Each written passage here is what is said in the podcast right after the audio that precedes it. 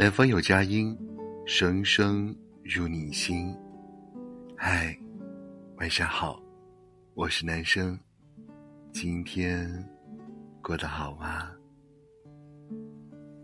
有位禅师带着弟子去云游，为了轻装出发，师徒俩带了很少的物品，而行囊里的一个瓷碗是他们最宝贝的物品。赶路的时候，弟子因为匆忙。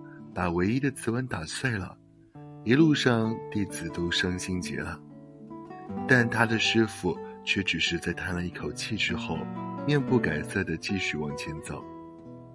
弟子非常纳闷，他问师傅：“为什么碗摔碎了，却一点都不伤心，甚至都不回头看一眼？”禅师回答：“我再怎么伤心，再怎么回头看，碗已经碎了。”人生不也是这样吗？那些让你遗憾的人和事，再怎么怀念不舍，它也无法再修补重来了。路过的只能是错过，留下的才是生活。与其为了没有意义的事情难过，不如抬起头看看前面的路。《百年孤独》里有这样一句话：“过去都是假的。”回忆是一条没有归途的路，以往的一切春天都无法复原。无论是感情还是生活，我们都得放下执念，学会大步向前。而面对过去的那些不愉快，希望你也有勇往直前的勇气。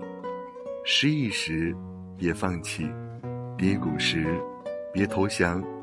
在生活的潮落之后，你能鼓起勇气去拥抱生命，迎接下一个潮起。